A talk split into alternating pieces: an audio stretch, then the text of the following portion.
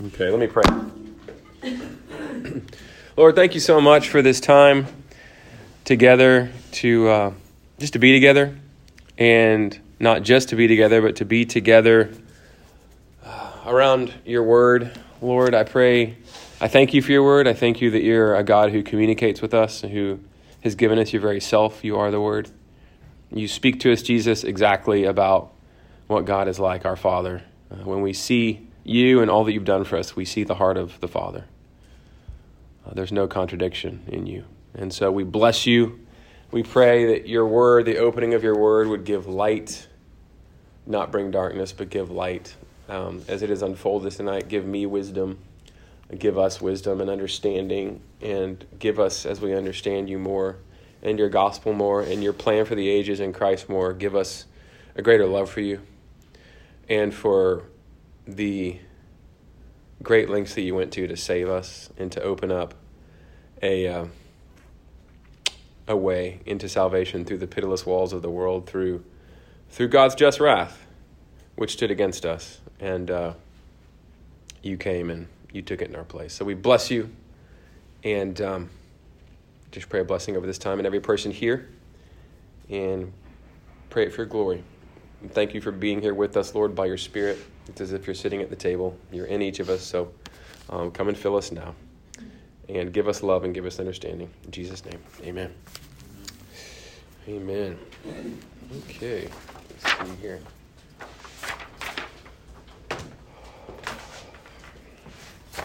Okay, so we friends are in Romans 2. We made it to chapter 2. I was listening, I, I was telling Sarah that I drove home for lunch today, which is a, a rare occurrence, but drove home and then drove back, and partly because it's so pretty outside, and I just wanted to be outside, even if it was just with the windows down, and um, and then also partly just so I could listen to a couple Martyn Lloyd-Jones um, sermons on Romans two, which I hadn't done in a while at least, and so I listened to the first couple, and it it in the in the first one on the first few verses of Romans one, of Romans two rather he says, Well, look, we should be speeding things up here. Uh, we spent 29 weeks in chapter one. and I was like, Man, that's, that's the whole enchilada for us. So, uh, and it's funny knowing that it took them seven years. So it's like they did speed things up proportionately per chapter, but um, yeah. So I think it took us four, and um, we won't be that long in many of the other chapters, but I don't feel as bad now since he took 29. So here we are in chapter 2 and plan on taking two weeks to be in chapter 2. We're doing Romans 2 1 through 16. I almost said this morning, this evening. And um, I'm calling this God is an impartial judge. God is an impartial judge. Um, I didn't crack open Keller, he has a little commentary, until after I'd done all this, and I was just kind of reading what he had to say. And um, he actually, his title is worth mentioning up front. His title for this is um, The Religious Need the Gospel, which is great. And it's a tie in, kind of gives us an understanding. So, God is an impartial judge, kind of the more obvious. But um, the religious need the gospel really helps tie into what we've looked at so far in Romans 1, and I'll, I'll do that um, a little bit here in a second. Why don't I go ahead and read? Again, I hate, I hate to be the one reading because I'm the one talking most of the time, but just for the sake of the recording, I'll do that. If you want to follow along, please do. And your, if you have an ESV or whatever translation, I'll be in the ESV. Therefore, this is Romans 2, starting in verse 1. I'll read through 16. Therefore, you have no excuse, O man, every one of you who judges. For in passing judgment on another, you condemn yourself, because you, the judge, practice the very same things.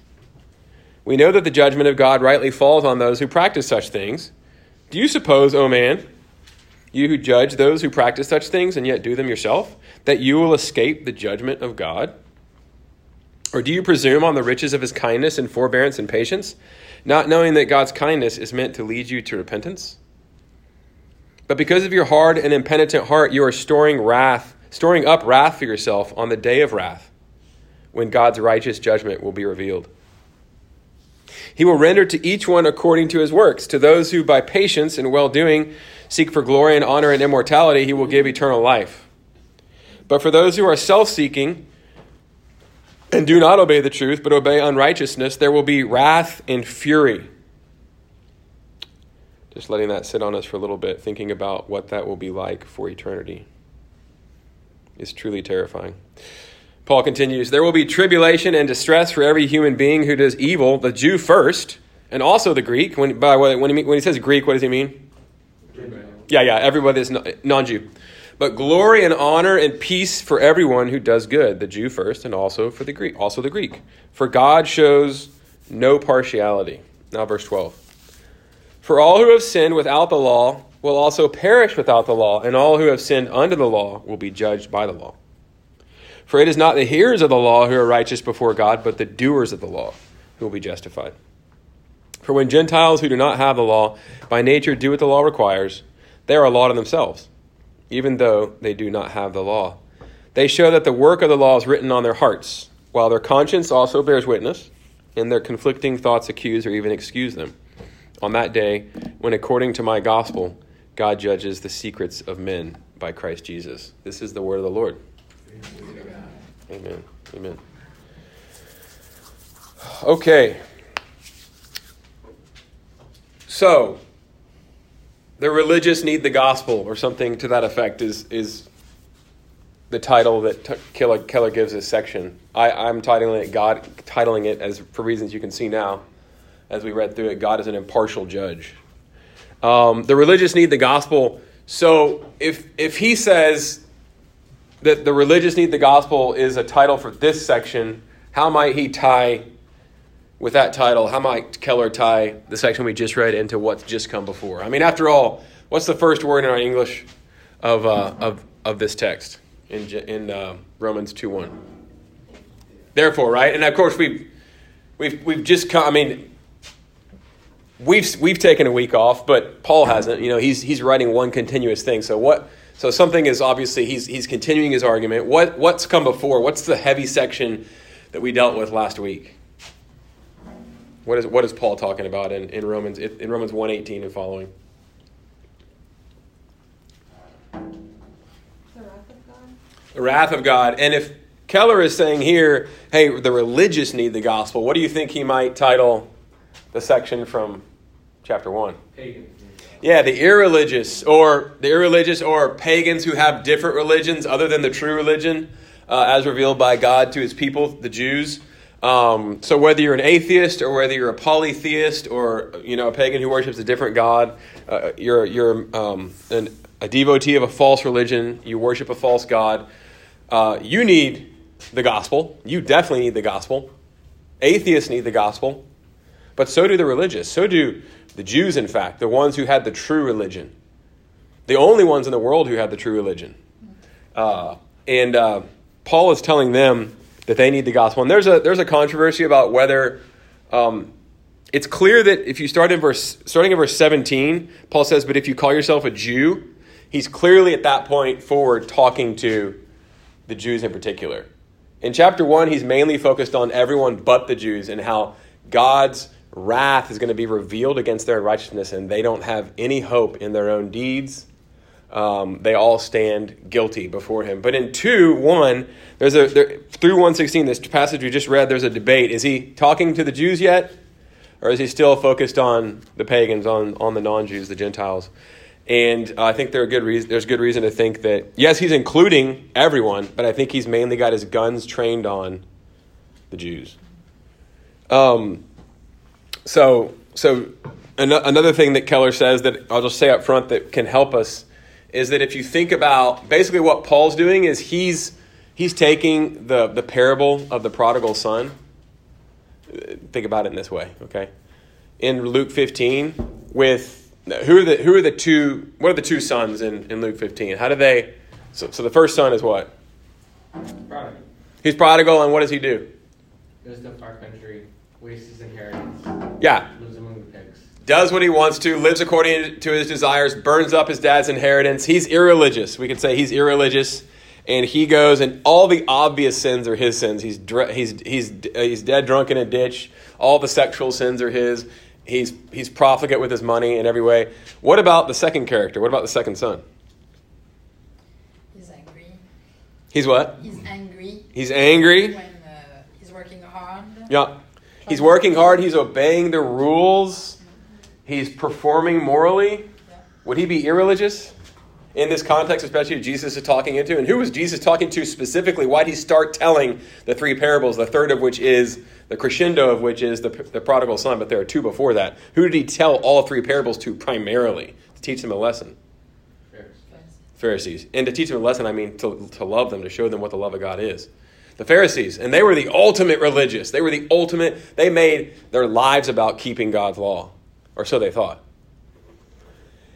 And he's telling it to them, and the second son is really is really characterizing the Pharisees, who were so, so zealously religious. And if anyone could have earned their own merit before God, their own good standing before God, their own righteousness before God, uh, by their own religion and their religious um, uh, adherence, it would have been it would have been the Pharisees. Um, but what is the second son? You said he's angry. Exactly right. Why? It, we could dig into that a little bit, and I'm digging this more than I wanted to, and it's fine. It's good. I think it's good that we do this up front. Why was he angry? He thinks he he thought he had merited, he had earned his father's love and favor, and it angered him to see his father love the prodigal so lavishly, even though he had basically told him drop dead by asking for his inheritance in the first place. Yeah. And do you. Okay, so we know that he's a son because of the parable, right? Um, and yet, there's a, there's a word that's revealing. Um, is he? Let me ask the question: Is he acting like a son, or is he acting like a servant in, by his behavior, by the way that he's working, and by his reaction, As a servant. like a servant? As a servant. And there's a word in there where he, the father comes out and he says, All this time I've been slaving away. He uses that word. I've been slaving away. He doesn't see himself as a son that has every. What does the father say to him? Everything I have is yours. But he's not living like that. He's living like he's having to work hard to earn. And therefore, because he's worked hard, the father, here's the thing, owes him. You see, religion is manipulation.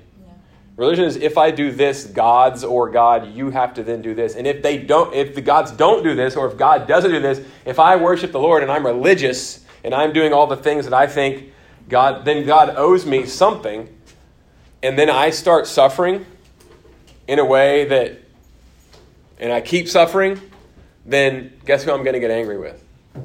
Or if I see someone who really doesn't deserve, they don't deserve it like I do, God's love and they get God's lavish love freely, like the prodigal son, I'm going to be ticked. Because what about me? And so, one of the things that Keller helps us see is that this is basically these two um, chapters, the end of chapter one that we looked at last week, and then in this chapter, it's the same lesson Paul's giving two different crews of people. The first is the prodigal son in, in Romans 1 18 through 32, and the second in this text we just read is the, the older son who's kept all the rules, but here's the thing he's just as unrighteous. He's just as unable to stand before God in his own unright in his own righteousness. And it's still it's just as but but the thing is he can't see it. Often the religious can't see that as much. Um, the person falling down uh, in a ditch, dead drunk, or committing all sorts of sexual sins can often see, man, I really. Or, or we looked at some of the more, some of the egregious. They're no, they're uh, they don't keep us from God any more than any other sin. But he, Paul, in in Romans 1, 26 to 28 talks about homosexual sins, and we talked about some last week. Why does he do that? Because they're this flagrant example, right, um, of people rebelling against God, and, and it's unnatural. Um, so a lot of times, and our culture has turned this on its head, and we talked about this last week, and this is not the point of this week, but those folks know um, that they're in rebellion. And so sometimes the gospel pops. But with uh, those that are keeping the rules, a lot of times they're inoculated against the gospel because they think, yeah, God and I are, God and I are good. Until pain enters their life or they see the gospel actually displayed, they see someone get saved that's irreligious or something. And so they are just as much in need of the gospel as the, as the irreligious, um, as the atheist, as, as the person that's, that's struggling with egregious, falling into egregious sin. Um, and their righteous, their own righteousness will will stand them in as poor a stead as those in, in chapter 1. Okay? So the problem we confronted with, uh, with last week's text in Romans 1 18 through 32 is that God's wrath is, will be revealed against all unrighteousness of men. And we talked about how, what was the most, we, I said, what are, what's the most terrifying word in this? And some people said wrath, and that is a terrifying word, God's wrath. But what, what, what's the word I said that was the most terrifying word in that sentence to me? It- yeah, in Romans 1.18, God's righteousness is revealed against all unrighteousness, all ungodliness and unrighteousness of men. All. We have to hang on to that because remember, Paul's continuing that thought here in Romans 2. Just because we're in the second chapter doesn't mean he's starting a new thought. He's just moving his guns from non Jews to Jews now so that he can show, so that he can capture everyone under God's wrath and say, You can't hide in your own perceived righteousness. Nobody can. There has to be another way. And that's why the gospel. Remember, we have to remember before that, before saying God's wrath is revealed against all righteousness, what does he say right before that? The thesis of his book in Romans 1 16 and 17. The just shall live by faith. That's right. The just shall live by faith. And the gospel shows us God's righteousness, but it's not his righteousness to condemn us, it's his righteousness to save us. It's God's righteousness for us. It's a righteousness, hey, not from Taylor, not from Rachel, not from Jordan. It's a righteousness from God.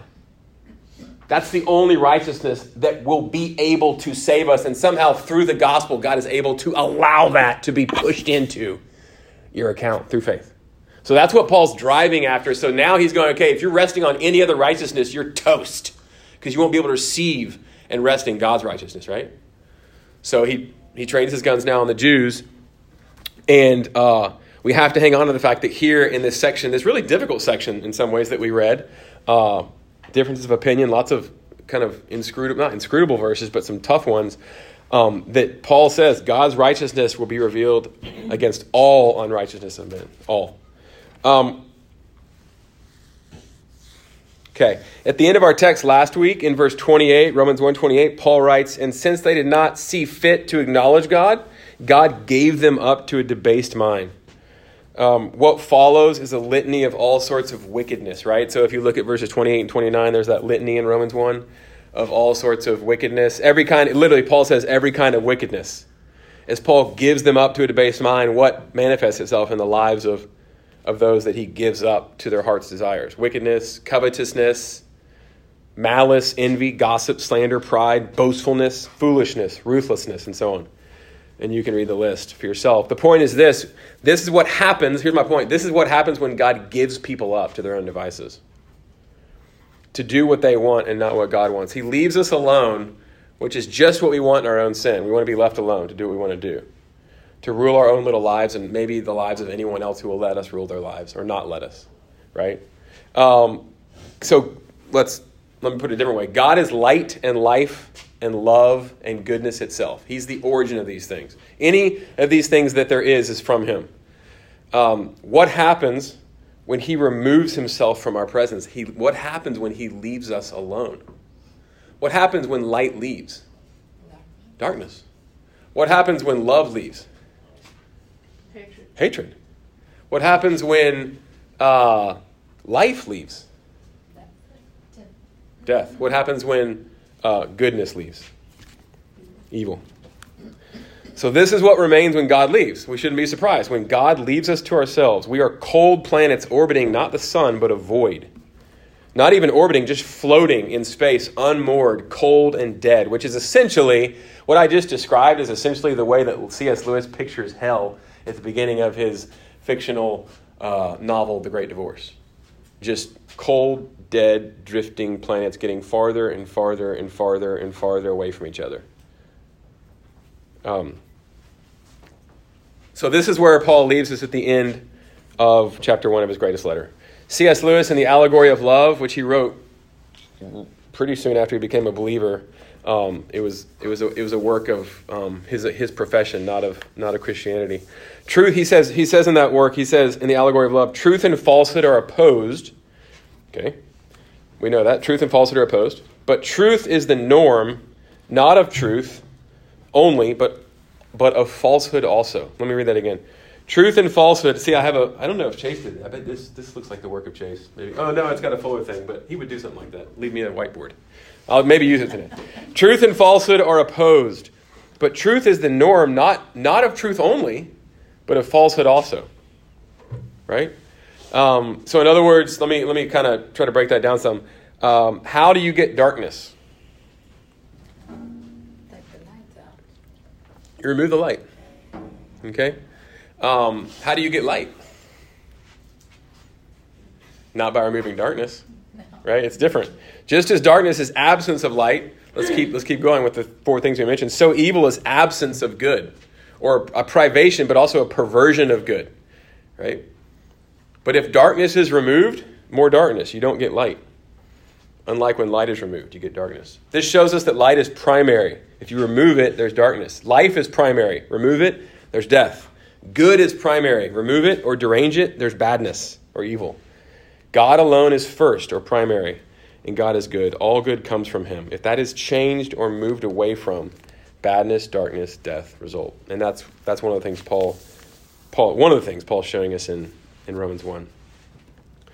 Um, in chapter 1, so the last thing we want the last thing we want is for God to leave us alone, to leave us to our own devices. That's the last thing that we want. We want his intervention. And the gospel is is quintessential divine intervention. Without God stepping in, invading our lives, we would just be completely lost. Completely lost. It requires anything other than death requires God's intervention in our lives. We want that. We want that as painful as it might be. We want the surgeon's intervention if we have cancer. We want the dentist's intervention if we have uh, a cavity. It's going to be painful, but you're going to live. In chapter 1, Paul's been firing away, like I said, at the Gentile world, the pagans, and now he's, he's got his guns trained um, on the Jews. They are not exempt. Um, and we can really relate a lot here. Uh, you may have come in tonight or last week or whatever, and be, you may be irreligious and you know maybe don't believe in a God, and, and I'm so glad you're here if, if that's the case. But you, the greater chance that we are following the Lord in some capacity, or trying to, or somewhat religious, or go to church. So this is this is it's really a lot easier. It's easy in some ways to relate to. Easy for me last week, probably for all of us, because this list of sins I can relate to every single one of them. Absolutely. Um, but here, man, he really hits the church in a lot of ways. In 2 1, he picks up this way, therefore you have no excuse, O man. Um, so again, as we talked about, therefore, he's, he's coming at us from, from chapter 1, which we've talked about. Okay, so let's just go through um, these verses bit by bit here. And um, verse 2, let's look at verse 2. When we say that, so let me read it. Uh, we know that the judgment of God rightly falls on those who practice such things. He's talking about those in chapter 1, right? When we say God is a just judge, this is bad news, not just for others, but for us as well. Right? If we point the finger, and he's really talking to folks who are good at pointing the finger, um, the Jews they saw the uh, they saw the world as the world, and then the Jews. And people groups have a tendency to do that. Um, but the Jews they called they had a nickname for everyone that wasn't Jew. And does anyone know what it was? in Jesus' day, in Paul's day. Gentile dogs. Gentile dogs. Yeah, the unclean. Yeah, big time, big time. And yet, and and and um, and so often we can do that in the church, right? We can be known. Christians can be known as folks that kind of look look out and go, "Oh, what a horrible mess." And preachers can preach, and I can be guilty of this. Preachers can preach, and I can be guilty of thinking this of uh, looking out and going, the world is going to hell in a handbasket. That's the problem out there, as opposed to going, wait a minute, it's me. It's like Chesterton, G.K. Chesterton said, right? I'm the problem. My heart's the problem. This thing should convict me first, and that's what Paul wants to do. Is he wants to train his guns on every person that, that's listening to his letter to the Romans and go, I'm the problem. I'm, I'm just as much in trouble as everybody in chapter one. No matter how religious I am, no matter how many oracles God's given me, no matter how focused my, my life is around the law. Um, the old adage, if we point if we point the finger, we're in trouble because we're deceived, and so because we have four fingers pointing back at us. Why? Um, chapter three, I mean verse three, sorry, verse three of Romans two, because we do the same things we accuse others of being guilty of, Paul says. Um, if we go back to the list in Romans 1, 29, 29 and 30, so Paul says, look, you're guilty of the same things you accuse others of. If we go back to that list that is for irreligious or wrongly religious pagan people, man, let's just go through them briefly. All manner of unrighteousness, and he just gives us a, a litany. Evil, okay. Covetousness. I'm gonna raise my hand there. You know, ra- let me let me let's do this. Raise your hand if uh, raise your hand. Raise your hand as I read these, and I'm playing along. If you have never struggled with any, if you've never been guilty of, the, of this sin, covetousness. That's if you're guilty of it. Or no, no, no. Keep, raise your, if your hand goes up, that means I've never experienced this personally, right? Covetousness, you know. And what did Paul say about covetousness elsewhere? He said, "I didn't know what it what it was to uh, what does he say? To covet until the law told me, thou shalt not covet. I didn't I didn't realize I was coveting until the law showed it to me, right? And uh, and what and what number in the Decalogue and the Ten Commandments is thou shalt not covet? Nine. One more. Ten. Yeah, good. That's close. And so the first and the first command is thou shalt have no other gods before me. Right? So who's ever who's ever um, for his whole life or even for a whole day put God first in his affections and his thoughts and his devotion and not had other things that he's given his heart to, that he's lived for, that he's put, hooked his identity into. So I, I break the first one. The first one is kind of something that everything else follows from the first one. So if you break the first one, you break all the rest. Coveting is the tenth, and in the same way, it casts its net back over the other nine. And basically, coveting, I could be coveting right now, and you don't know. I could be coveting right now. Maybe I am. You don't know because it's a sin of the heart. It manifests itself outwardly, but it's, a, it's an invisible sin. It's a sin of the heart, and that's what God cares about. And so the fact that it's 10th shows us, and the fact that the first one is very much about the core of who we are. God wants our core. He wants, he wants not just our external obedience, He wants the most important part of who we are. He wants our mind, our heart, our bodies, our soul. And if I'm coveting, I'm committing a sin from the heart, I'm, I'm saying I should have that, that person should, and they should be, something bad should happen to them because I deserve that. Then what it's saying is it casts its net back over the others along with the first. It's casting its net forward over the others, is saying that we, we, we can break and we do break every single one of those commands from the heart. And Jesus helps us see that, right? When he goes after adultery and murder, what does he, what does he do in the Sermon on the Mount? If I've never committed adultery, and maybe some of us have, if I've never murdered, and maybe somebody, somebody, some of us have, but if I've never done those things, what does Jesus do? Yeah, and what does he show us? Is the true, the true unpacking of those commands, murder and adultery in, in particular. It's your heart. Yeah. So how am I? Where does murder start? Hate your brother. Yeah. You're, that's murder. Raise your hand if raise your hand if you never hated someone. I'm the only one raising my hand just an example. Of course, I've I hate.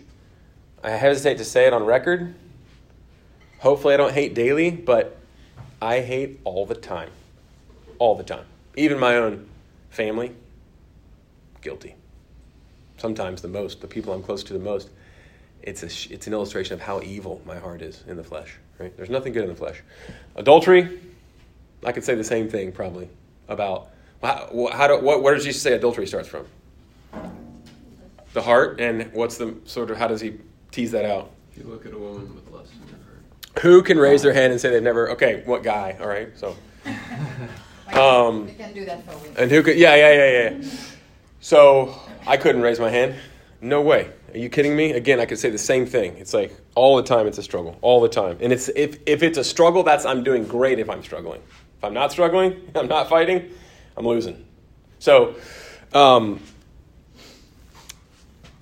so, okay, back through the list, just much more quickly, but and this will help us. The fact that we slowed down and went through some of that stuff. So, covetousness, guilty. Malice, wow, full of. Now he didn't just say they do this now and again. Full of envy, murder, and again, if you thought five minutes ago you you could raise your hand up, now you know you can't.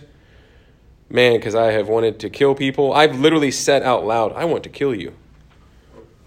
Strife, oh, deceit, maliciousness, gossips, slanderers.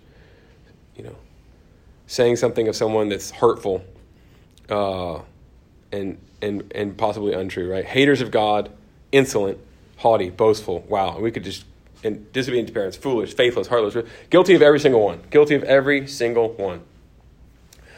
So, I- I'm sorry that Yes. as you read, I feel like arrows being thrown at me.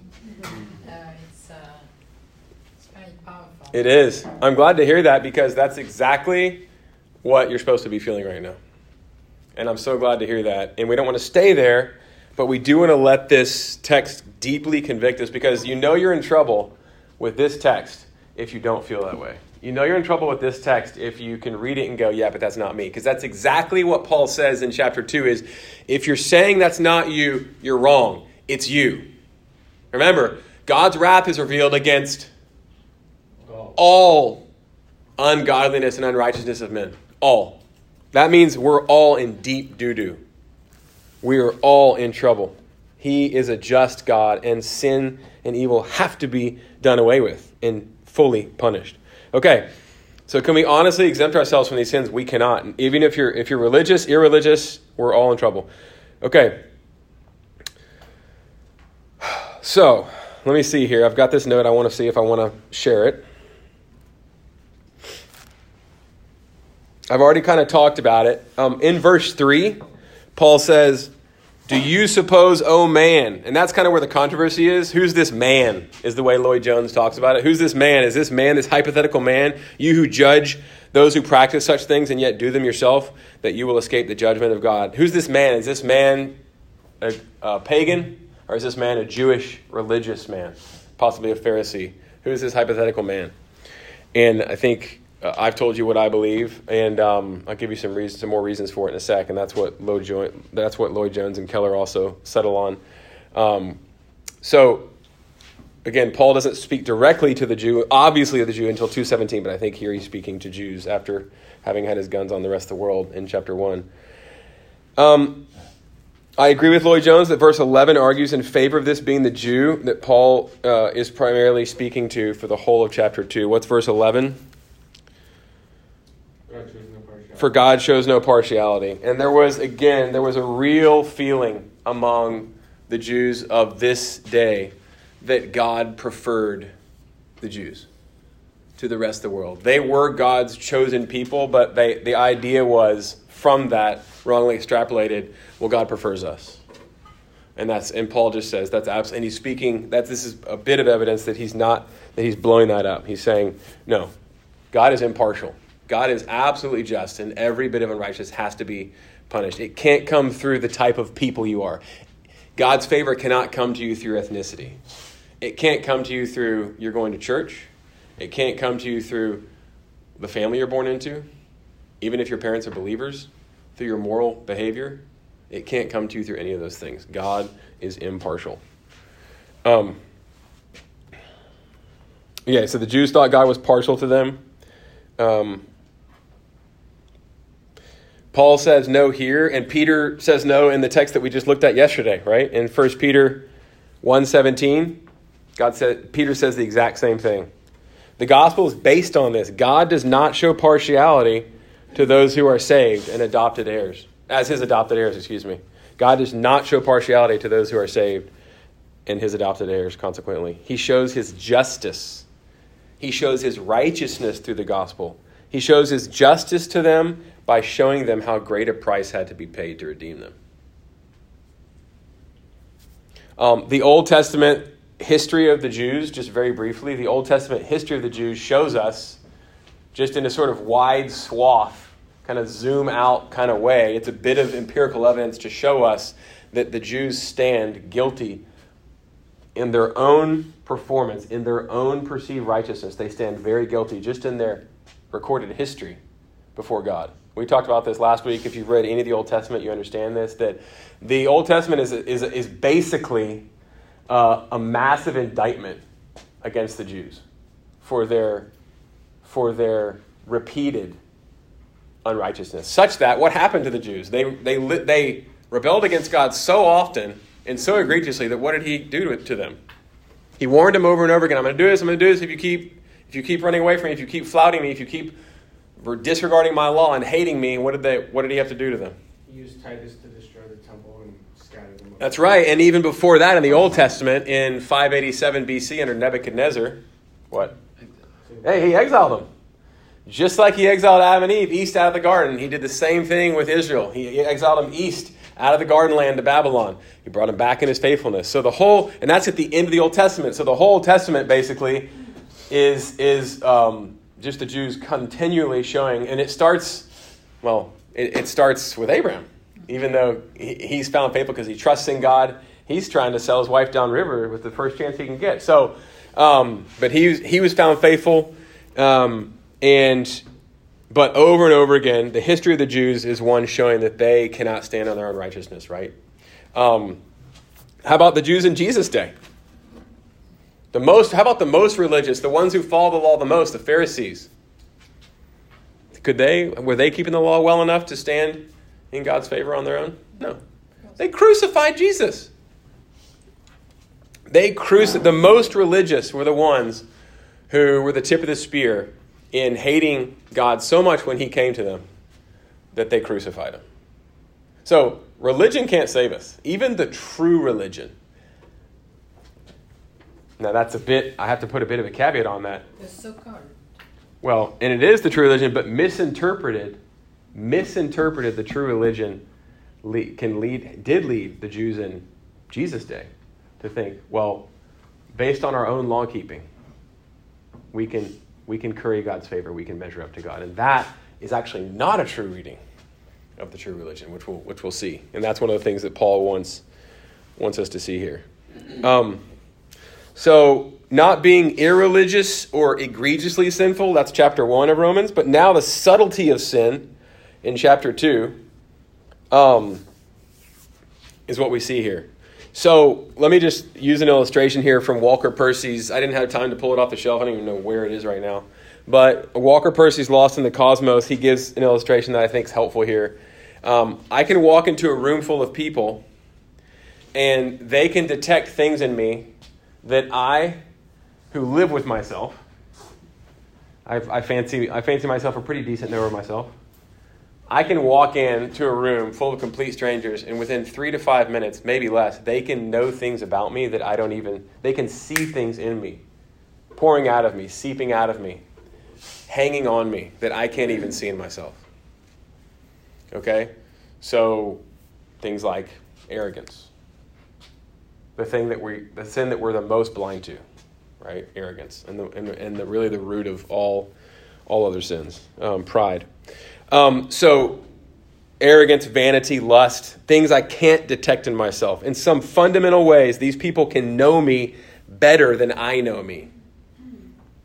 And I live with me. Why is the question he asks. And he does it in a really jo- jocular, uh, funny way, but he makes a serious point. Why is this the case? Why is it the case that I can live with myself and not know myself in some seriously fundamental ways, as, in some serious ways, as much as complete strangers who just I pop in and they go, "Oh, that's on that guy. That that's that guy's this way."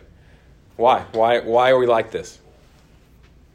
We lie to ourselves about who we are. We suppress the truth in our righteousness, and ultimately, the simple answer is because of our sin. It's because of our sin. This is what sin does, right? Sin suppresses these things. It hides these uglies about me. Um, I, I exult in the wonderful things about me, but the uglies, I do my utmost. I put a lot of energy into suppressing and hiding and pushing down. We can see into the far reaches of space. This is, I'm not quoting Percy here, but he, he talks about this. We can see into the far reaches of space. We can build bridges, do brain surgery, um, but we don't know that we're proud, selfish, eaten up with greed and envy. But again, someone who knows us for three minutes can see that these things are true about us.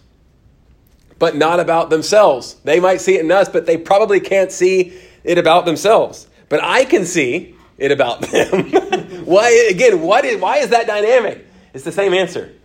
It's the same answer, right? The closer my own, uh, the, the closer my own behavior touches on my guilt before Almighty God, the more energy, the more blind I am to it in myself because of my sin, and the more I energy I put into pushing it down. Um, they can see you and you can see them, but we cannot see ourselves, the bad stuff, I mean.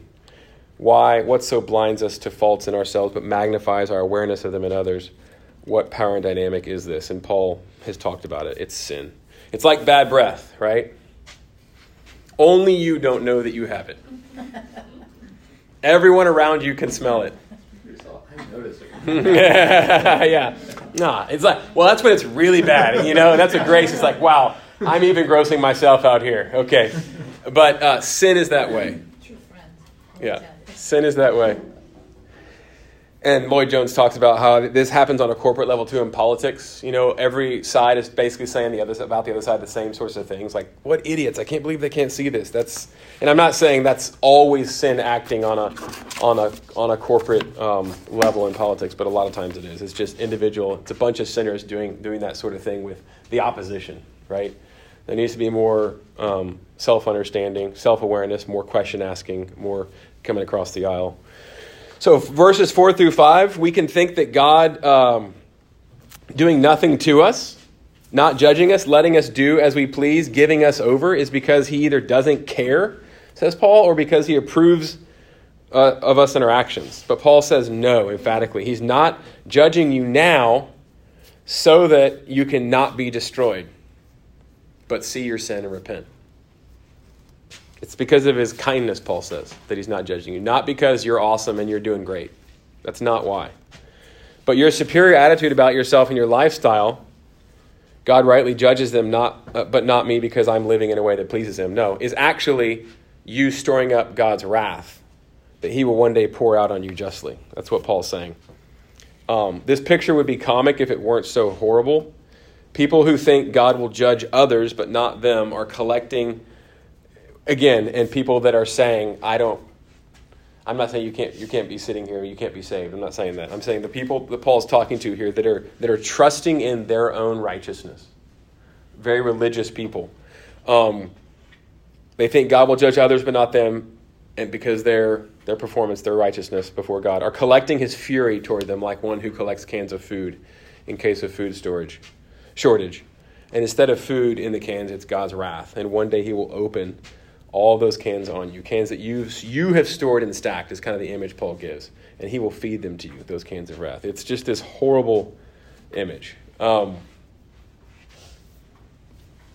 and so this isn't in here, but the, the, as I talk about this, the, the parable comes to mind where Jesus, and maybe maybe it's not a parable, maybe um, he's looking at two people that are praying at the temple, and it could be a parable. Either way, you, you guys can tell me. I can't recall, but um, he's looking at a Pharisee, uh, a religious leader, and then he's looking at a tax collector, right?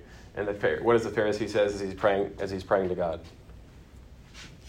Thank God I'm not like that tax uh, yeah, thank, thank you, Lord, that I'm not like that guy. I do it all right. I keep all the rules. He's trusting in what? Is he trusting in God? He's not trusting in God's righteousness. He's trusting in his own righteousness. And what does Jesus say about that man?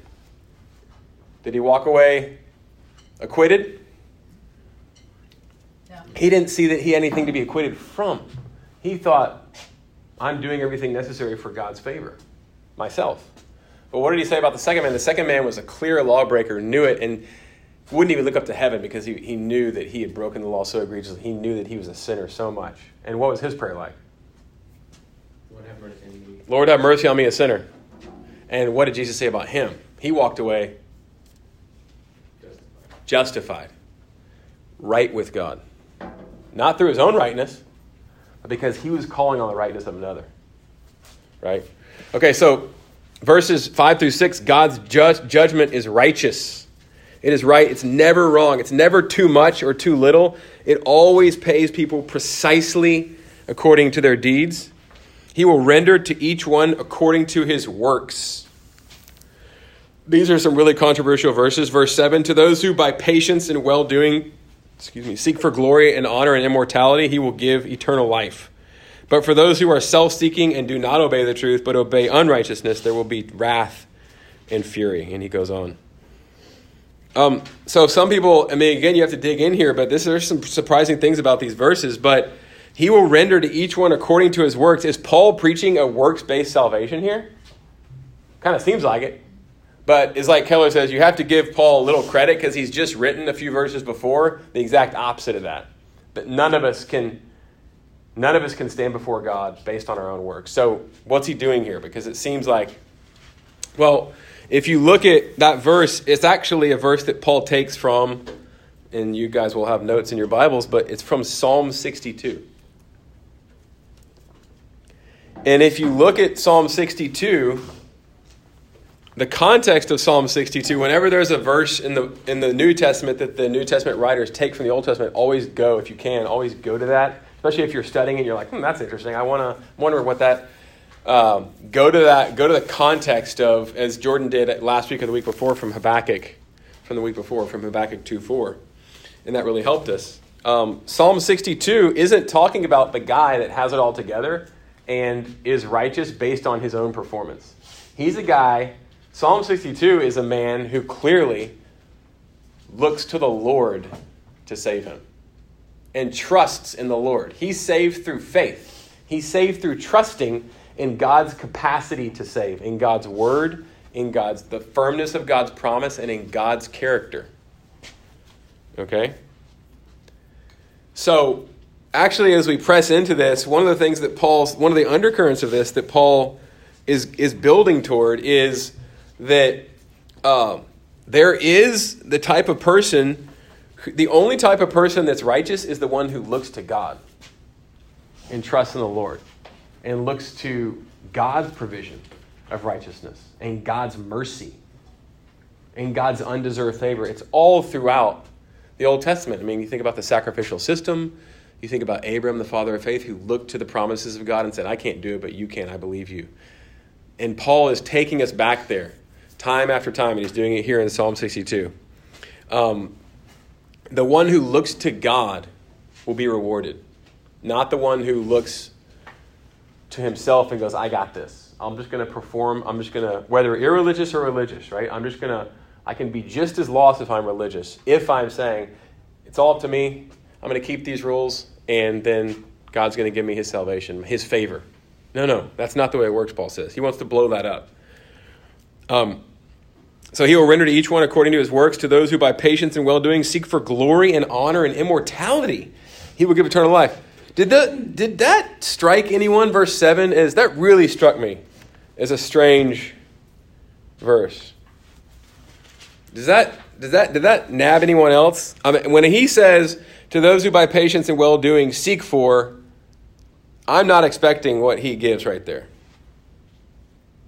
He's commending those who seek for glory and honor and immortality. That's that's interesting. Any comments on that? I feel like sometimes in the church we're encouraged not to seek those things, but obviously that's wrong because Paul's saying, no, that's a mark of godliness. Yeah, what first comes to mind is that seeking one's glory. I mean, we want to glorify God all the time, right. lift Him up, and when it says seek glory, seek for glory, like, oh wait, I don't want to seek for glory for myself, but, right? But maybe for what brings God glory. For what brings God glory, and maybe. Yeah, and so your, your instincts are right, I think, in saying like it's not about trump. I don't want to seek to trumpet to be trumpeted and have the spotlight on me. It's probably what not what Paul's talking about. Mm-hmm. But for God to be glorified, but also what's glorification? Yeah. Right? It's the it's the sort of finished process of God's salvation. It's when I can't sin anymore, when I don't want to sin anymore because I see Christ face to face and everything that He's given to me that will absolutely be, be played out in the life of every blood bought believer because of Christ and his faithfulness will be finished when we see him face to face. And that's called being glorified. Romans 8, which, Paul will get to more in detail. But so we should actually, and again, this kind of ties into what we were talking about yesterday in 1 Peter, right? Where actually Paul Peter says in 1 Peter 1, verse 17, in the beginning of that text, he says, We got to live in light. We got to set our hope, not partially, not 99%, in this life, right now, today, and for the rest of my, all of my breaths until I die, until I go to the grave, I ought to set my hope fully on the favor from God, on the grace from God that's coming at the revelation of Jesus Christ. I ought to live now fully, fully looking forward to, getting all my strength for today, looking forward to the fact that Christ is in me, that He's reigning, that He's coming again, and then I'm going to see Him face to face, and He's going to make everything all right. He's going to make everything better than all right. He's going to make everything new. He's going to wipe away my tears.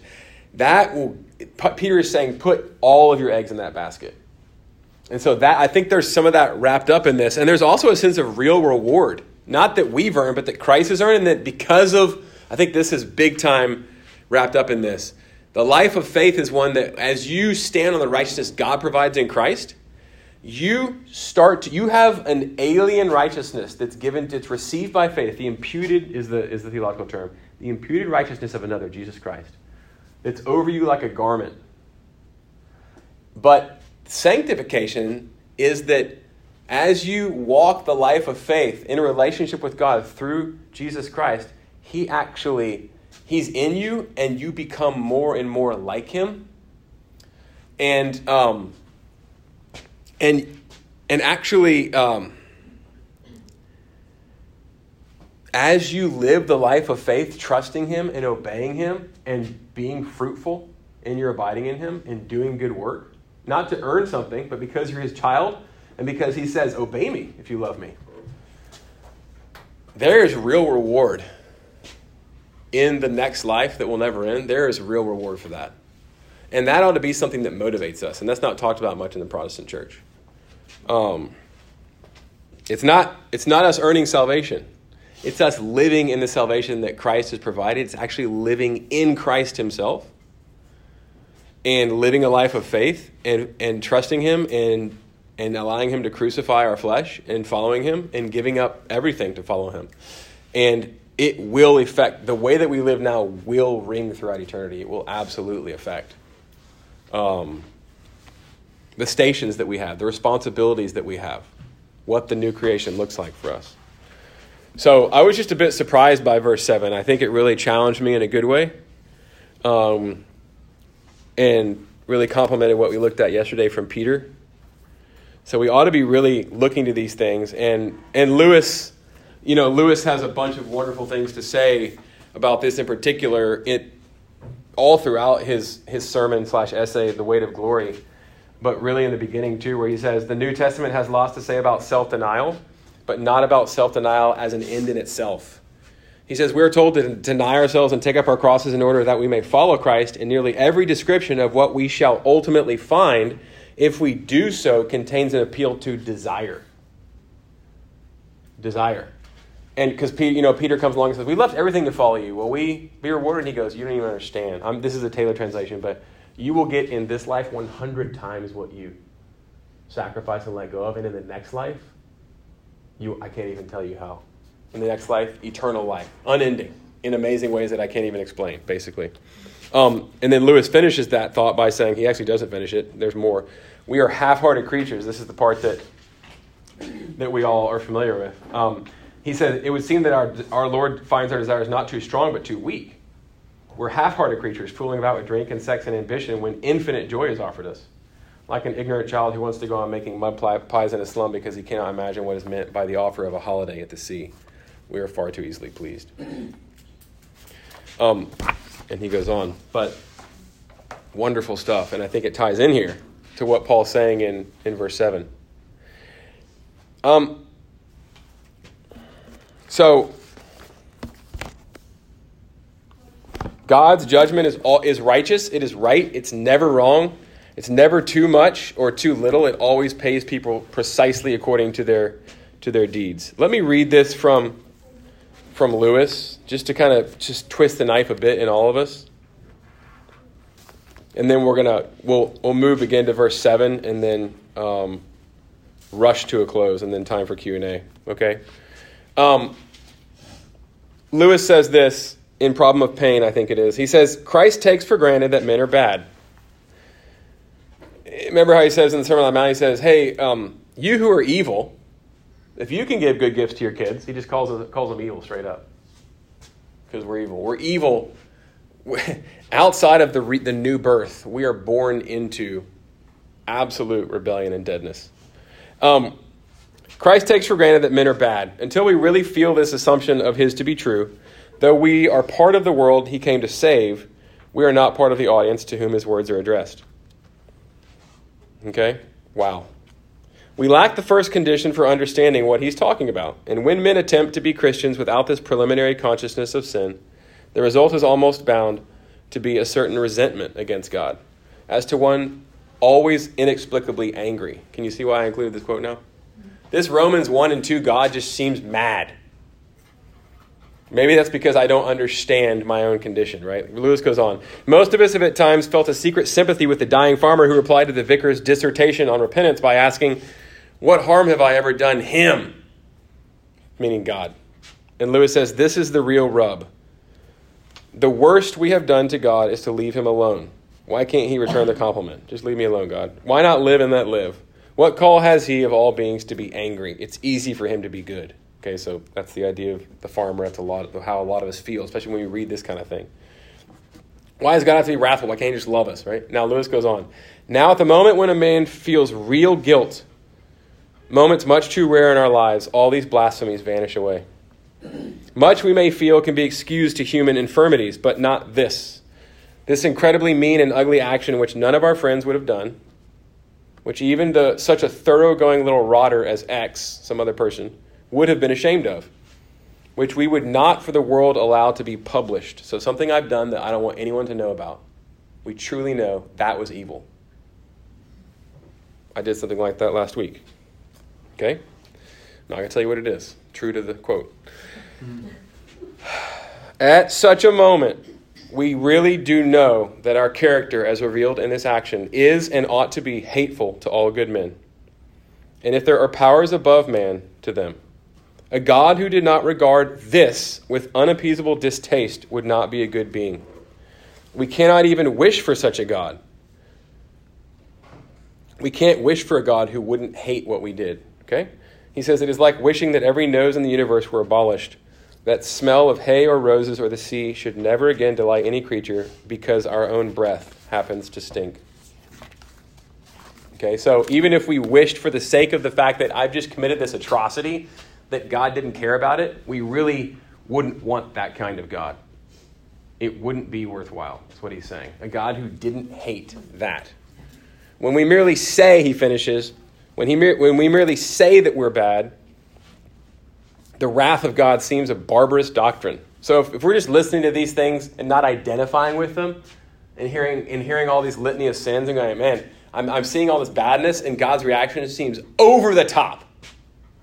When we merely say that we're bad, the wrath of God seems a barbarous doctrine. As soon as we perceive our badness, it appears inevitable, a mere corollary from God's goodness.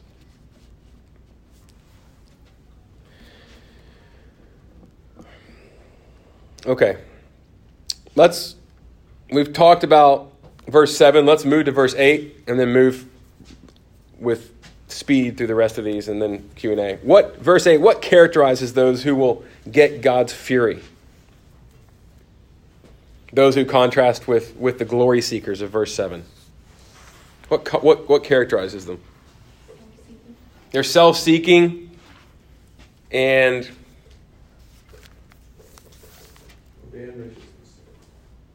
and they obey unrighteousness, right?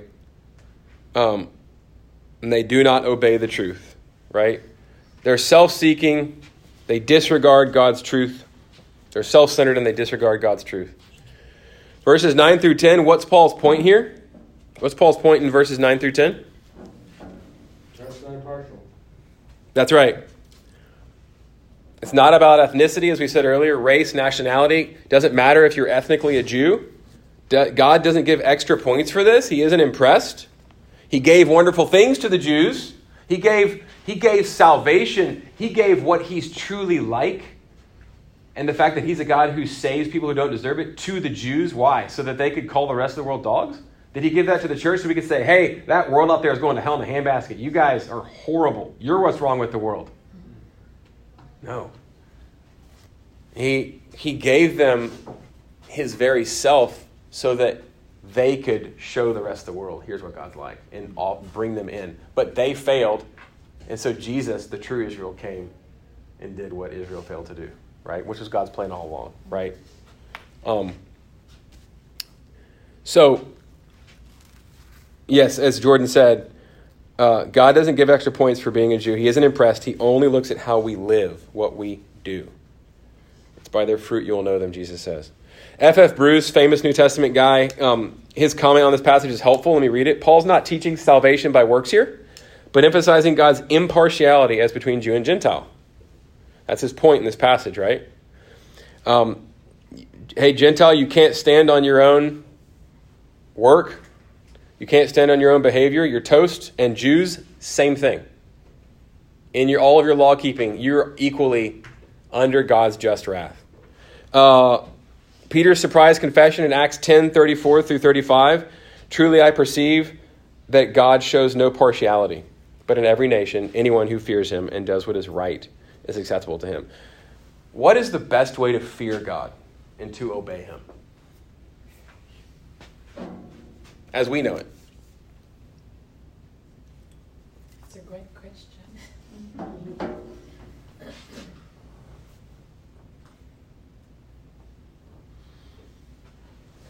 Is it to try to measure up to him on my own, with my own good work, my own behavior? Well, what does he reveal to us? What's the best way to truly fear and obey him based on what he's revealed? I think about, uh, I think it's Psalm 130, where um, it says that uh, he forgives us so that he may be feared. Um, yeah, so the, the recognition of how sinful I am, the recognition of needing forgiveness makes me fear. And yet, and I need it in spades, and you've provided it in spades, Lord. I receive it, I cling to it, I believe in it, and I'm telling the world about it. That is the obedience God requires faith in his Son that he sent to save us. It's not respectful to God to, to believe that he sent, to know about the idea that billions, millions hold, to believe that, oh, he sent a way for us to be saved, because apparently that is the only way for us to be saved, and yet I'm going to try my own way. I'm going to disregard that and I'm going to try to obey God on my own steam. Paul is saying that is not only does that not work, you're just storing up for yourself unrighteousness. You're just storing up for yourself wrath from God. He has provided a way. I'm importing some of this. Paul Paul gets to that in a bit, but yes.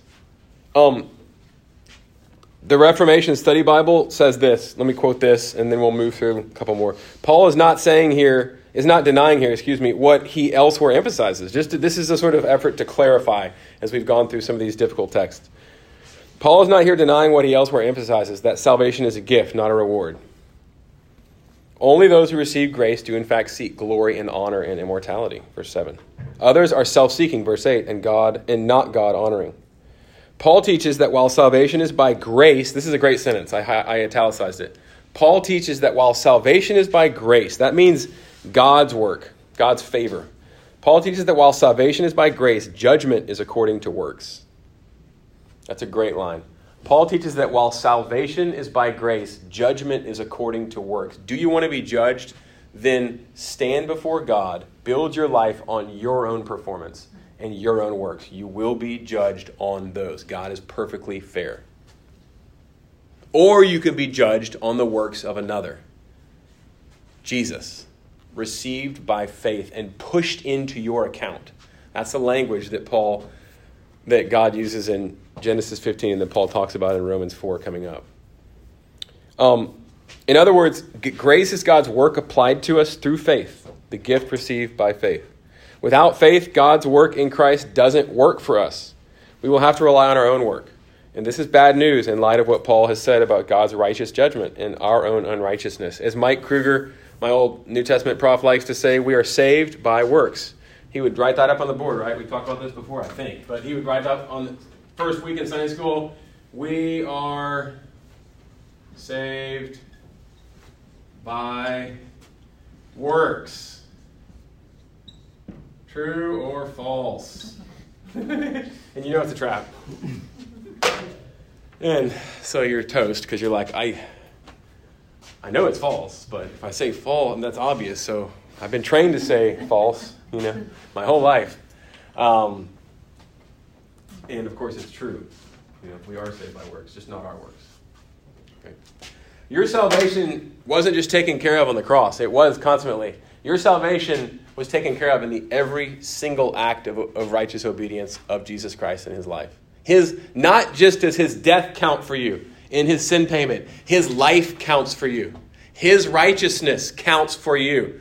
If he had ever not obeyed the Father perfectly from the heart for one second, we would all be lost.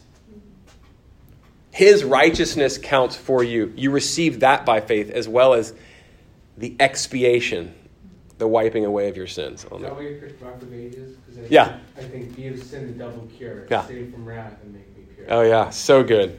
Great lyrics, and I definitely think they apply to our to our passage um, tonight. So, verse twelve: If we sin with the law, we will be judged by the law. If we sin, as we move to a close, if we sin not having the law, we will be judged not by the law. So, uh, but, but, but by what we do have, which Paul mentions in chapter 1, an awareness. What do, what do, what do those that don't have the law, non Jews in, in this day, you know, uh, what did they have? About what did they know about God? How did God reveal to them? Not through the scriptures. Creation and conscience, and Paul doesn't talk about, about conscience, but creation and conscience, the two C's, external things about who he is internally, and the two match up, right? Uh, what we talked about some things that we can know about God through creation. The, the stars and mountains and oceans tell us He's powerful, majestic, and terrifying. Hummingbirds and seahorses of His whimsy, delicacy, attention to detail. Uh, a woman's face and body of His beauty. Sex of His love, of pleasure and children. Children of His faith, of His playfulness. Anteaters of His sense of humor, and so on. We could go on and on, right? Um, God is perfectly, impeccably fair. He will not judge someone without the Bible based on what the Bible says. He will judge them based on what creation and their own moral compass says. And that will be plenty, Paul says in Romans 1, that will be plenty to damn them if they do not flee to Christ. Um, God will never judge someone. This is one of my one of the things my spiritual father liked to say. He will never judge someone one millimeter beyond what they deserve. He is just. He is fair. Never, ever. We don't have to worry about that. He would never judge someone uh, based on the law if they don't have the law. Right? Like Paul says, they have a law inside of them, and if they obey it, that shows that they have that law inside of them. And if they break it, they break it knowing what they're doing. Um, for as C.S. Lewis says, human beings all over the earth have this curious idea that they ought to behave in a certain way and cannot really get rid of it. Secondly, that they do not, in fact, behave in this way. They know the law of nature and they break it. Um, there's, a, there's a standard that uh, we apply to others that we constantly break ourselves even by our own standards, quite apart from God's, we stand guilty. And the way that this is illustrated by a guy named Francis Schaeffer was that he would say, Imagine that there's an invisible tape recorder around your neck your whole life, and at the end, and it records every conversation. And at your end of your life, God plays it. And it's the, it's the standard of fairness, it's the things that you held other people to that you expected of them, and your own standard of fair play. And, and, and Lewis talks about this standard of fair play at the beginning of Mere Christianity. But he said, based just on, forget God's standard, which is far higher and greater. Even just based on your standard, what you know to be right and what you're calling people to, to account for, other people around you. If you play that and you're, you're held just to your own standard, you would break it. We, we would all break it thousands upon thousands of times. And so, based, based on just your, our own standard, we stand guilty. We need help. We need cleansing and we need new motivations, a new constitution, and we need not our own righteousness. Irreligious and religious alike. Um, in verse 13, Paul says that the doers of the law will be justified. And I need to finish um, for the sake of time, but let me see how I'm going to finish this. Um,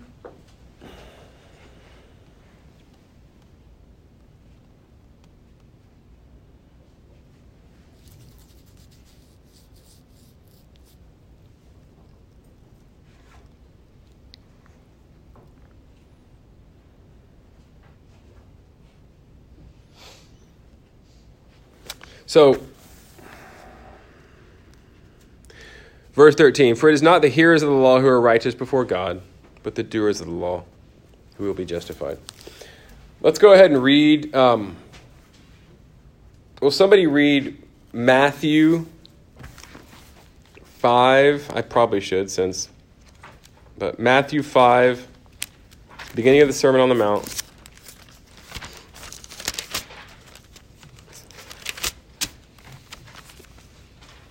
As we draw to a close here. Matthew 5. Um, starting in verse 17. 17 through 20.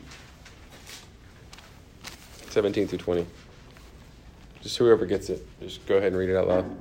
Do not think that I have come to abolish the law or the prophets. I have not come to abolish them, but to fulfill them. For truly I say to you, until heaven and earth pass away, not an iota, not a dot will pass from the law until all is accomplished. Therefore, whoever relaxes one of the least of these commandments and teaches others to do the same will be called least in the kingdom of heaven. But whoever does them and teaches them will be called great in the kingdom of heaven.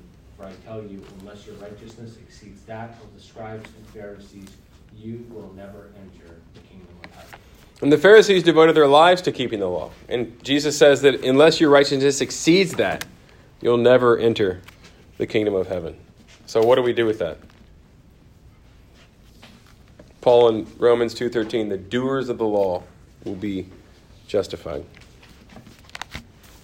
What do we do with this? To the cross, I claim. right? We, we simply can't keep, even as James says in James 2.10, if you break the law in one place, you break the whole law. Because it's all of a piece. It all comes from God. And when you, you can't offend a part of God. He's a simple being, like we talked about earlier. He's fully integrated and connected. And so when you break one law, it comes from a simple, integrated being. And you offend, when you break one of God's laws, you offend not part of God, you offend all of God. It's all connected. It's like if I can, it's a prosaic illustration, but if you touch a part of a spider's web, the whole thing moves, right? And so that's why James is able to say that. So not only have we broken one law, but we break the heart of the law from the heart constantly, all the time. And, uh, and yet Jesus says that unless your righteousness exceeds that of the scribes and Pharisees, but did they ever really keep the law? I mean, they broke it so bad that they crucified God Himself. They were keeping the outward bits of the law, but they were missing, as He said, they were missing the weightier things that held it all together justice and love. Thinking that, thinking that they could keep it based on externals because they were relying on themselves, not on God. So, like you said, Jordan, um, we have to, our righteousness has to be from somewhere else. It has to be alien. It has to be received. It has to be His. Received, but then, as I said earlier, once received, once we become new through faith, and He comes to live inside of us, and He pays for our sin, and He gives us His righteousness, sanctification means that righteousness begins to truly change us and work its way into us, and we become more and more like Jesus. And our righteousness, absolutely, because of His righteousness, absolutely exceeds that of the Pharisees. It's real thanks to Jesus Christ. Um, and so only the doers of the law will be justified. And I think that's one of the it has to we have to be justified through his performance and through his righteousness and law keeping. But once we are, and once we're brought in and born again, we are going to are we are going to be shown to be his children through our fruit, through our following him, through our obedience. There are going to be indications of um, the fact that we're his. Um, Okay.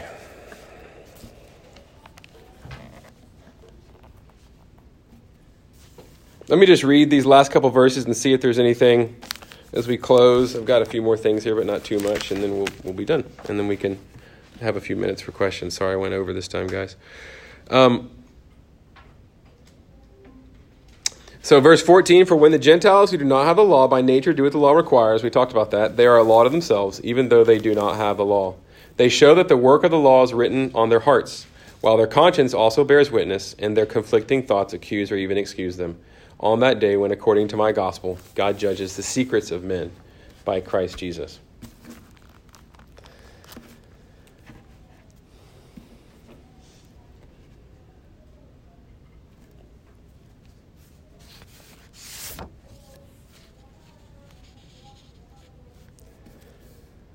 So, let me just wrap with this. Those who say, I'm a Jew, I'm okay,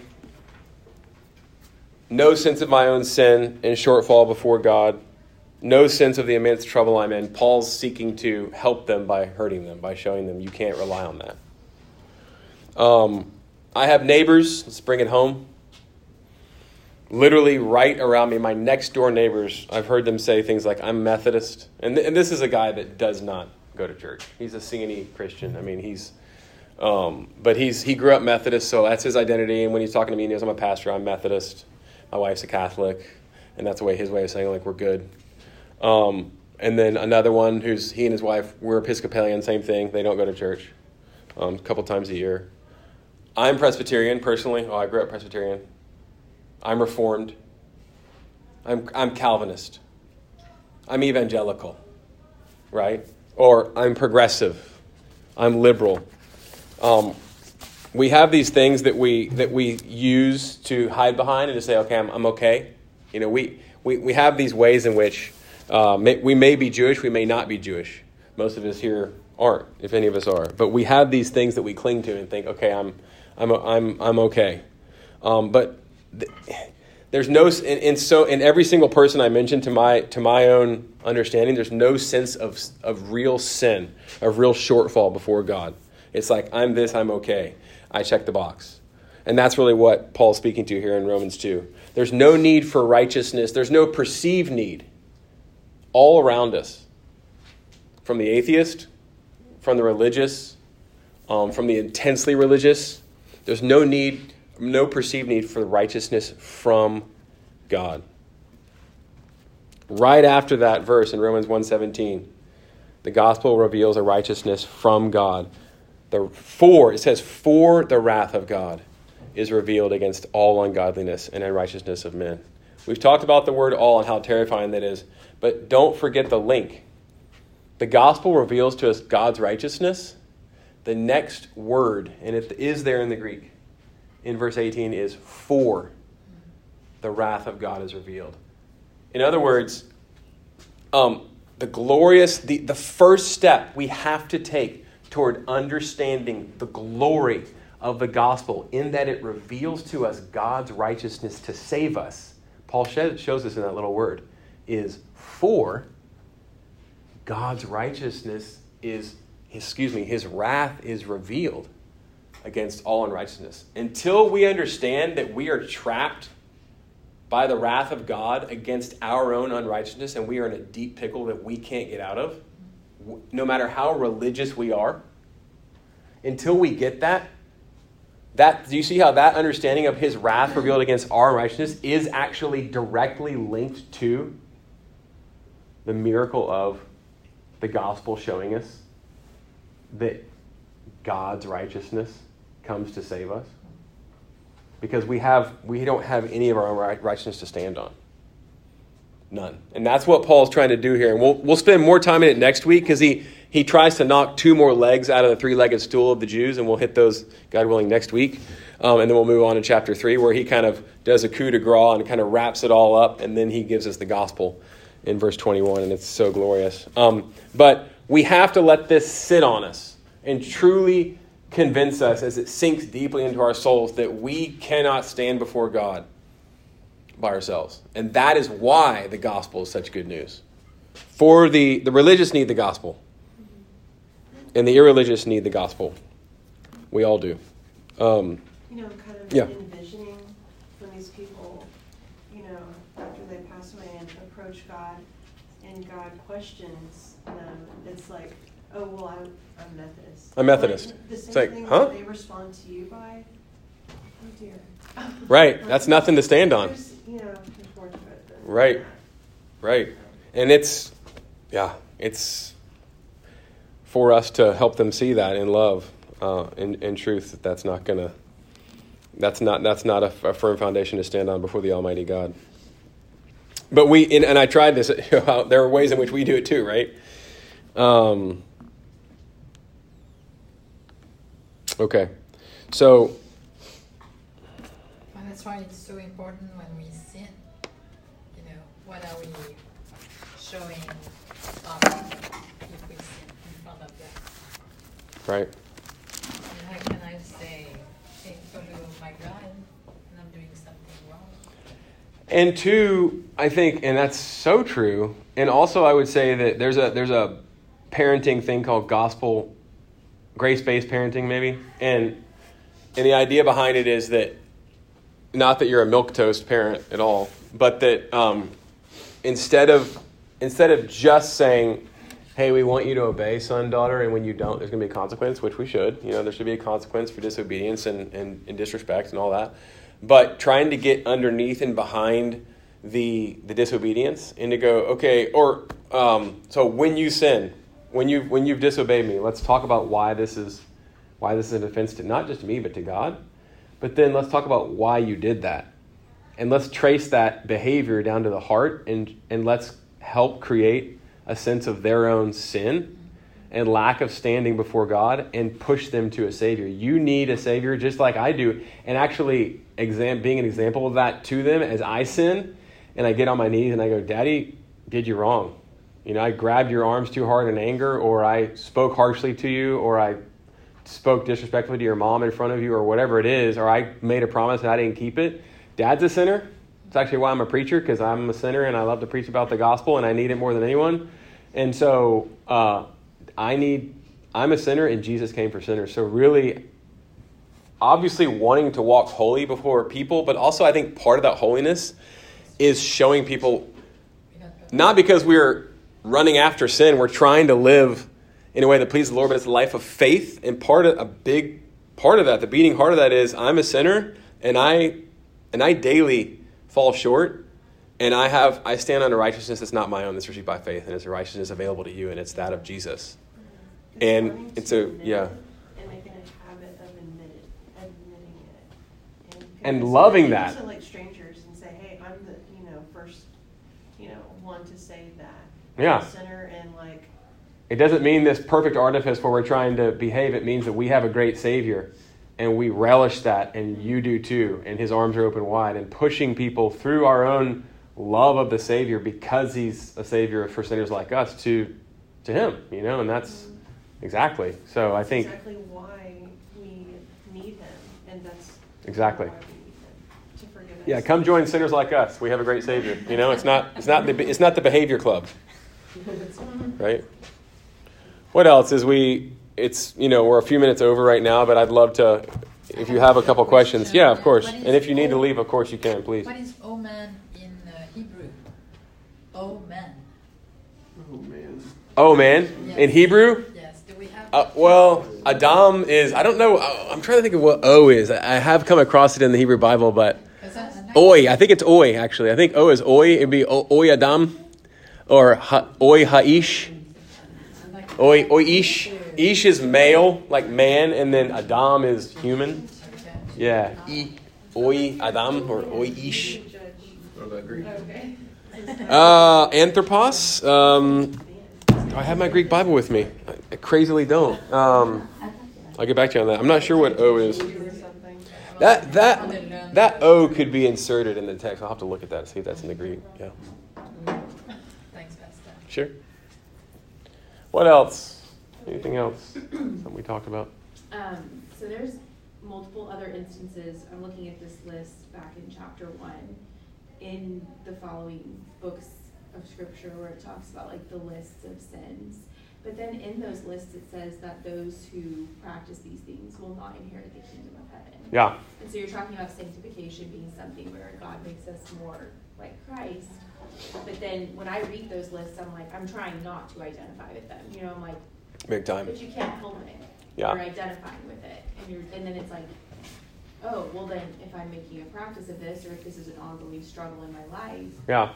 do you know what I mean? And I think that right no, totally. I think I get your question. Let me let me venture a brief answer and then I'd love to hear from other people too, but I think you almost gave the answer in your reply just then when you said or one of I think we can come at it for different angles, but the fact that you said um, and try not to make a practice of it. So the idea being and maybe you didn't say it that way, but the idea being like or you said something about struggling. The very fact that if you're struggling against something like that is one indication I think that you you hate it. It's your old man.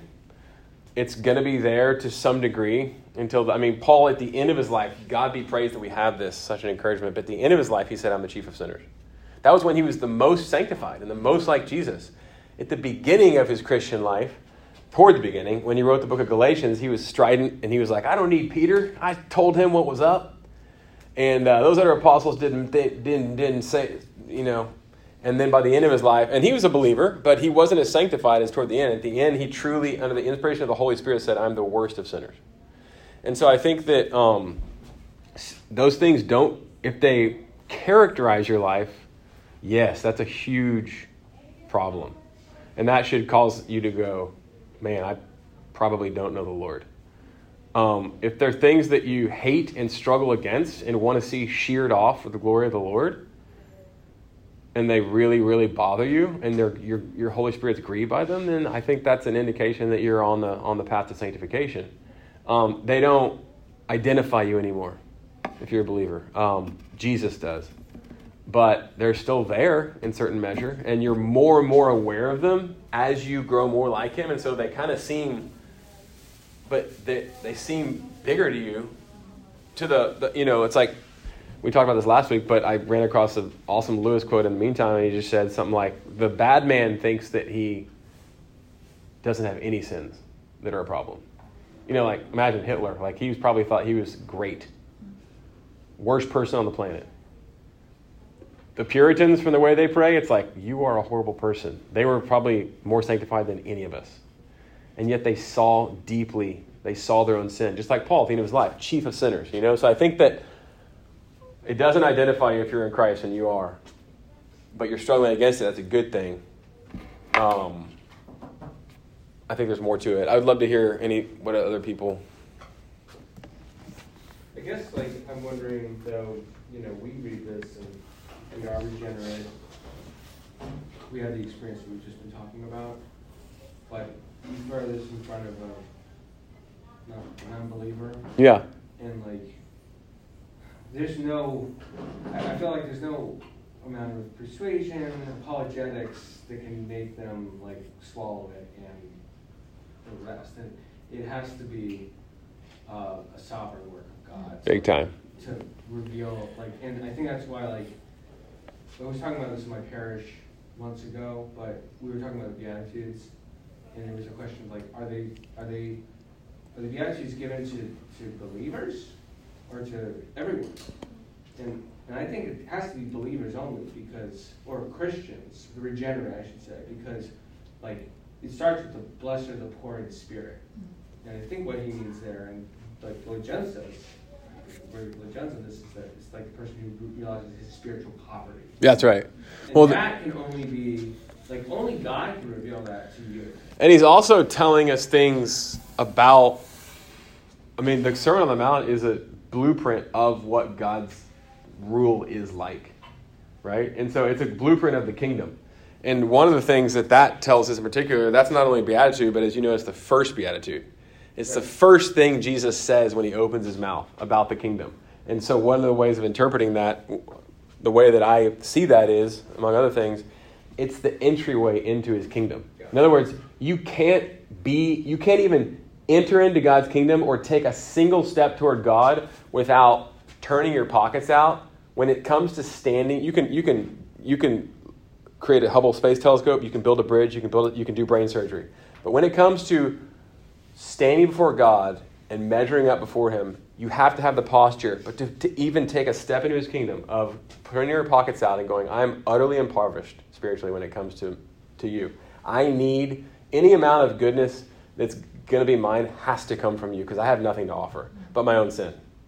And, and God's like, perfect, you're ready. You can come in now because I did everything. You know, I mean, that's like step one. So no, I think I think it's what you said.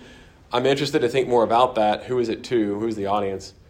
I I think it's I almost think it's for any comers. But I think more than anything, it's, It's Jesus telling us. It's describing them. It's describing the kingdom. It's like here's what the kingdom is, and you can't come based on your own in, your own merit. You have you're totally we're all in totally impoverished when it comes to God's economy, completely. Um, what else?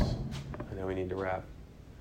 I feel really convicted because I have a song running joke with, and it's not a joke, but a kind of dialogue with my parish leader, and um, I was saying like, you know, there's this meme going on like, uh, with men, it's like how many times a day do you think about the Roman Empire? Yeah. I'm thinking that like Babylon Bee should do a new meme. It's like how many times a day do you think about Romans one? Because I think about it whenever I open up the Wall Street Journal. Mhm. But but seriously though, I feel convicted because like Yeah. I was I texted him before I came here, and it was a it was a screenshot of this poll of Americans and their views on um, whether they thought Israel's use of force or re- retaliation against the Hamas. attack was fully justified, and it showed it by age. It was like 61 and over, it was like 84 percent say it's justified, Mhm. and then it, it declines each each graphic. So you got to like 34 and 18, which I'm not in that category anymore. Mhm. But it was like 22 percent, and so Wow. so I was like, so I texted that picture to him, and I go Romans one. but after this discussion, you know, I realized like, you know, again, isn't is this not me kind of again pointing the finger these people, they're the problem? We all And do it's it. kind of difficult because like I Yeah. want I want to like speak That's right. about that and how twisted Yes. things are, but I don't want to be. Uh, well, I- I- it's so hard. Yeah, we want to be able to do that and be able to make judgment calls, but without con- without having a posture of superiority, but rather of invitation when it comes to salvation and God's grace, right? So it is a it is a trick, and we have to constantly remind ourselves and be going back to the scriptures. And on that note, I'll end and then pray briefly by by just saying that what y'all were saying earlier, just about how it seems impossible for someone to uh, to be presented with today in the West to be presented with this hard hard word and go, yeah, I'm a sinner, I'm guilty of this stuff, I need Jesus. It's always a miracle, every time, right? For a dead person to come to life, it has to be God calling them, but it often happens through, and Paul talks about this in detail in Romans 10. We'll get there through His Word. His Word pierces. His and His Word uh, it creates it creates faith. It is it is living and active, and it's the same word that spoke the creation into being. And there's some and there's some sense, and I didn't get into this in the sermon yesterday. But Peter talks about it in First Peter one. But there's a sense in which, as we speak the gospel, which is God's very word and God's very power to save, as we as he says in Romans 1:16 and 17, it's Christ coming to people. That's the language Peter uses. It's Christ himself coming to people. And that, and that by the power of the Spirit of Christ, as we speak the gospel, the good news of what God has done in Christ, can pierce the hardest heart. It's not us, but he uses us, right? And so that's our confidence. It's not in our own persuasiveness. Um, so let me, let me pray. Lord, thank you so much for this crew. Um, it's late. Thanks that they've hung, hung around and, and, um, and just that we've we're, we're in your word it's hard but it's good and thank you that sometimes your word is hard like hey when the surgeon says you, you have cancer that's hard but it's a word that begins to save us if we'll receive it and um, and say do do then what needs to be done to me great surgeon. So we pray that for our own lives. Uh, we pray that we would submit we wouldn't try to master your word rather we would let it master us submit to it and that um, through it jesus you would continue to come to us and save us and sanctify us and make us like you and that in that um, you would go forth from us as you as we um, as you live in us and as you convict us of our sin and as you show us that your salvation is far greater uh, and that you would um, you would save many uh, as you as you live in us and work in us. And i pray that even this week for us. Um, we love you. We bless you. And uh, keep our eyes fixed on you lord and um, fully fully set our hope on the grace that's going to be revealed to us at your at your coming lord. It's your full revelation. We bless you in jesus name. Amen